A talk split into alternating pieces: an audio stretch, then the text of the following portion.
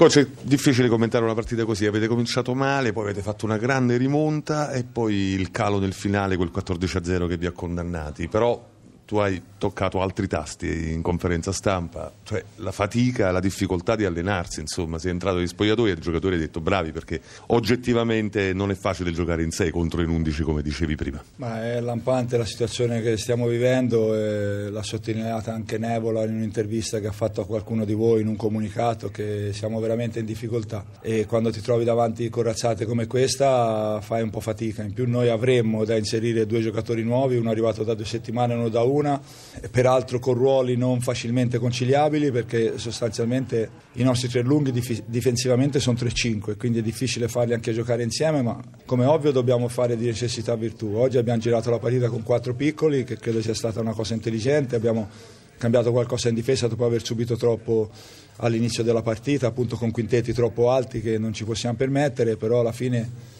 e anche oggi Andrea che poteva darci una mano si è fatto male, abbiamo rotato in 6, non è facile tenere 40 minuti contro una squadra così. Tu dicevi anche prima in conferenza stampa che insomma il rischio è quello della frustrazione, insomma, quello di allenarsi, impegnarsi, fare due, due contro due o tre contro tre in allenamento perché di più non si riesce, si dà il massimo in campo e però le ultime cinque sono cinque sconfitte, coach. Sì, sì, la frustrazione è il sentimento più, più che ho sulla pelle Sento De Raffaele che fa complimenti ai ragazzi e è anche un amico Walter, quindi sono contento per lui che fa complimenti ai ragazzi in una partita come questa.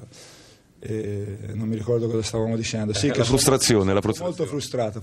Fortunatamente i miei giocatori ancora tengono botta, non hanno questo tipo di sentimento e comunque, ora al di là di quello che sto dicendo qua, certo non glielo trasmetto, basta vedere la partita anche che abbiamo fatto oggi e e l'attitudine che abbiamo, che abbiamo avuto. Dispiace perché siamo sempre a rincorrere qualcosa, sempre.